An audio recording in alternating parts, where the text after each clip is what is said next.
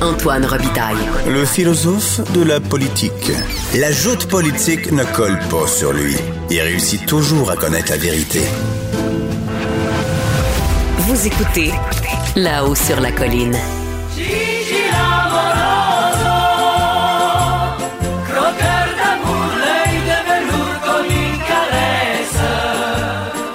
Bonjour Jean-François Gibault. Eh, bonjour à toi. Notre compteur et accessoirement directeur de la recherche à QMI. Croqueur de chiffres, comme dit la chanson. Euh, donc, euh, croquons le chiffre de record de COVID, de cas de COVID euh, aujourd'hui, quelques 1300 cas. C'est inquiétant quand même. Oui, oui, assurément, c'est inquiétant. Antoine, écoute, 1000, 1300 personnes testées positives aujourd'hui, un, un, nouveau record. C'est pas une bonne nouvelle. Mais par contre, c'est un chiffre qui peut être relativisé, puis c'est important de le faire. Oh. Pourquoi? Est-ce que les Parce chiffres que, peuvent être oui. trompeurs? Ah, ben non, les, les chiffres trompent jamais. Mais il faut les regarder comme faut, par contre. Euh, et dans ce cas-ci, euh, ce que je voulais euh, simplement porter à l'attention des gens qui nous écoutent, c'est que c'est vrai que c'est un record de personnes positives testées, mais aussi, ça s'explique parce qu'il y a beaucoup plus de tests qu'on fait maintenant qu'on en faisait au printemps. Il y a des journées, c'est cinq, six fois plus de tests. Donc, c'est sûr que quand on teste plus, ben évidemment, on en trouve plus. Et là, une manière de savoir si c'est uniquement parce qu'on teste plus ou si c'est aussi parce qu'il y a plus de personnes infectées. Oui, parce qu'il ben, faut faire attention de, faut faire attention de, de faire du, du Trumpisme. Là. Il- Il faut Don- exactement- Donald Alors, Trump avait dit ça aussi. euh, C'est parce qu'on teste plus qu'il y a plus de cas. Ah, ben exactement. Sauf que le, le- contrairement à M. Trump, il faut aller voir les chiffres puis travailler avec, avec les, les données qui sont rendues publiques par l'INSPQ. Alors, l'INSPQ, hein, qui est une mine d'or d'informations sur la COVID, si, euh, vous voulez aller consulter leur page, c'est très bien fait, c'est très visuel aussi. Ben, vous allez être en mesure de constater, c'est pas vrai, faut faire, faut faire une petite équation, Antoine, à ceux qui, les friands d'Excel, hein, les, les vrais amateurs de chiffres. Euh, il faut faire une petite équation pour se rendre compte qu'au début du mois de mai, on testait moins, mais on a eu une période où 13 tests sur 100 étaient positifs. Donc, 13, à chaque fois qu'on testait 100 personnes, on avait 13 personnes de positives. Tandis que hier, et euh, c'était comme ça, là, puis c'est pas juste hier, c'est dans les dernières semaines, on teste beaucoup plus, mais on a un taux de positivité qui est, qui est maintenant à 4% Donc, c'est seulement 4 personnes, 4 personnes et demie sur 100 qui sont positives dans ceux qu'on teste, mais on en teste beaucoup plus. OK. Donc là, on pourrait dire, mais, mais attention, une autre nuance très importante et, et qui, encore une fois, elle est beaucoup plus dure à quantifier, Antoine. La stratégie de testage a beaucoup changé depuis le début de la pandémie. Ce que ça veut dire, c'est que rappelez-vous, au printemps, on avait beaucoup moins de tests, alors on était beaucoup plus sélectif dans les personnes qu'on allait euh, accepter de tester.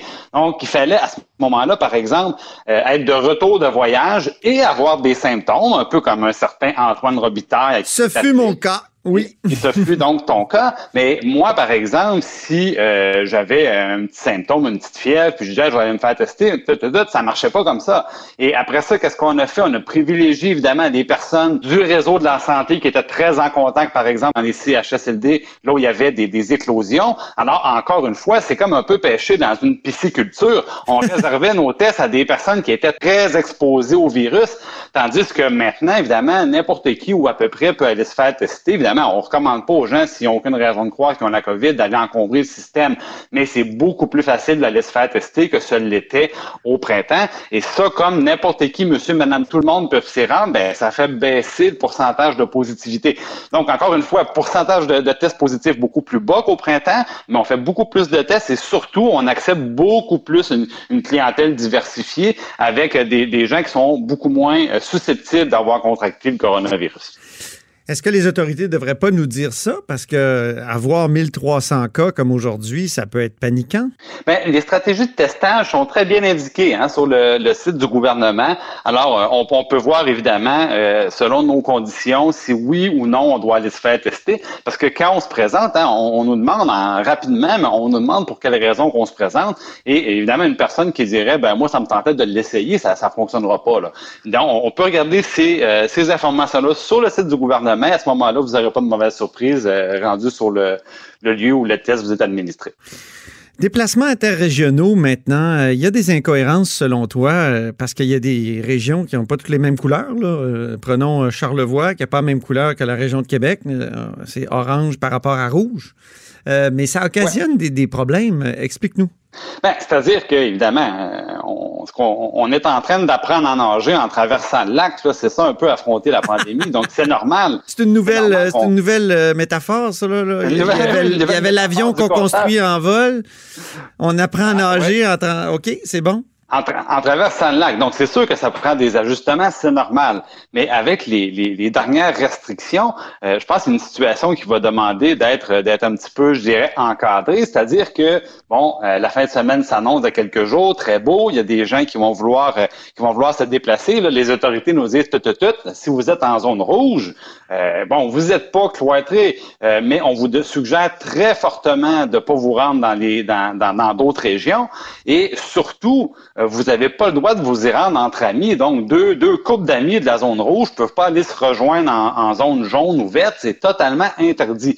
Et là, le problème que ça pose, c'est qu'il y a des gens, évidemment, hein, c'est des, je regarde dehors, je vois les belles couleurs dans les arbres, hein, c'est les, couleurs d'automne. Beaucoup de gens avaient loué des chalets en se disant, on va aller, on va aller profiter de la nature. Mais qu'est-ce qui arrive? On a loué un chalet 5, 6, 700 dollars, puis on est deux couples de zone rouge. Mais là, on n'a plus le droit de se rendre, par exemple, moi, on est à Québec, Antoine, on n'aurait plus le droit de se rendre à Charlevoix, se rejoindre dans un chalet euh, pour après ça aller marcher en, montagne. Alors, qu'est-ce qu'on fait? Les gens veulent annuler. Et là, ben, il y a plusieurs, plusieurs locataires qui nous disent, ben, écoute, j'ai loué, par exemple, par Airbnb et on me dit, ah, non, vous devez faire le paiement au complet. Vous avez le droit de venir. Euh, les policiers, dans le fond, font des barrages à Saint-Tite des Caps, mais c'est purement pour sensibiliser les gens. Donc, je pense que du côté du gouvernement, si on veut éviter les contacts sociaux, il faudrait faire en sorte que les gens n'aient pas à choisir entre perdre plusieurs centaines de dollars ou en freine les lois. Donc, il y a peut-être un petit coup de pied derrière là, qui devrait être, devrait être distribué pour euh, quelques, c'est pas tout le monde évidemment, mais quelques entreprises de location, surtout les plus grosses comme Airbnb, euh, qui pourraient très bien rendre ce service-là à la collectivité. Mm-hmm. Mais dans le fond, il y a beaucoup de questions qui se posent comme celle-là et on demande plus de cohérence au gouvernement. Les oppositions le font aussi. Et dans le fond, le message est simple. Il faut éviter les contacts sociaux en dehors de notre bulle familiale. C'est ça l'affaire. Sauf à l'école, ben, sauf à l'école. Puis pour le gouvernement, ben, il, faut aider les gens à, diminuer la tentation au minimum. Ça va toujours être tentant, un petit souper entre amis, des vieux chums qu'on a qu'on a vus depuis longtemps. Bon, c'est toujours tentant. Mais si en plus on a loin un chalet, qu'on prend le téléphone, on appelle, puis on dit, je suis vraiment désolé, j'avais réservé, j'avais bien envie de m'y rendre, mais c'est impossible, ça enfreine les règles. Ben, quand on se fait répondre, ben écoute, tu as deux choix, tu payes dans le vide ou tu viens quand même, on envoie le, on envoie le mauvais message, puis évidemment, c'est là que le gouvernement doit intervenir pour dire ce genre de situation-là, faut pas que ça arrive. Qu'est-ce qu'il pourrait faire, euh, le gouvernement, et, dicter, je sais pas, adopter un décret pour dire que euh, les gens qui ont fait ce type de location-là euh, ben, ne, sont pas obligés de rembourser? D'ailleurs, il y a plusieurs règlements qui encadrent les activités d'Airbnb. Bon, par exemple, même l'Assemblée nationale a adopté des lois, dans le fond, qui étaient pratiquement ciblées sur Airbnb. Donc, oui, ça existe. Il y a plusieurs municipalités également qui, réglementent ces activités-là. Donc, c'est très faisable. Mais maintenant, je l'ai dit en début, euh, en début de conversation, Antoine, on, apprend à nager en traversant le lac. Donc, c'est normal qu'à un moment donné, on essaye un petit peu sur le dos, on essaye un petit peu sur le ventre, on se rend compte que c'est comme ça que ça va mieux. Mais donc, c'est tout ça, c'est tout à fait normal mais il faut le faire. En terminant, j'en ai une petite pour le compteur. Euh, en Colombie-Britannique, on sait qu'il y a des élections et les libéraux ont proposé un an de congé de taxe de vente euh, aux Britanno-Colombiens euh, pendant à cause de la, pandémie. Qu'est-ce que tu penses de cette, de cette idée? Ah mon Dieu, je, je pense que tu as donné la réponse au début, Antoine, en disant que c'était dans un contexte de campagne électorale. Je ne pense pas que ce soit la, meilleure, la meilleure idée à ce moment-ci. Pourquoi? C'est très simple.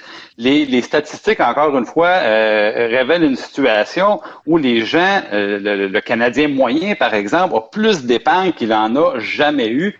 La plupart des Canadiens, donc, non seulement ont aucune difficulté à payer les comptes à la fin du mois, mais au contraire, ont jamais eu autant d'argent disponible pour dépenser. Donc, en, venant donner un congé de taxe, euh, un congé de taxe de vente à tous les gens, ben, on gaspille l'argent. On est beaucoup mieux de s'attarder aux personnes qui sont, eux, touchées gravement par la crise. On parlait des petits entrepreneurs. Hein. Il y a un paquet, aussi en restauration, les marges de profit sont extrêmement faibles. Alors, ce qui leur arrive actuellement, c'est catastrophique.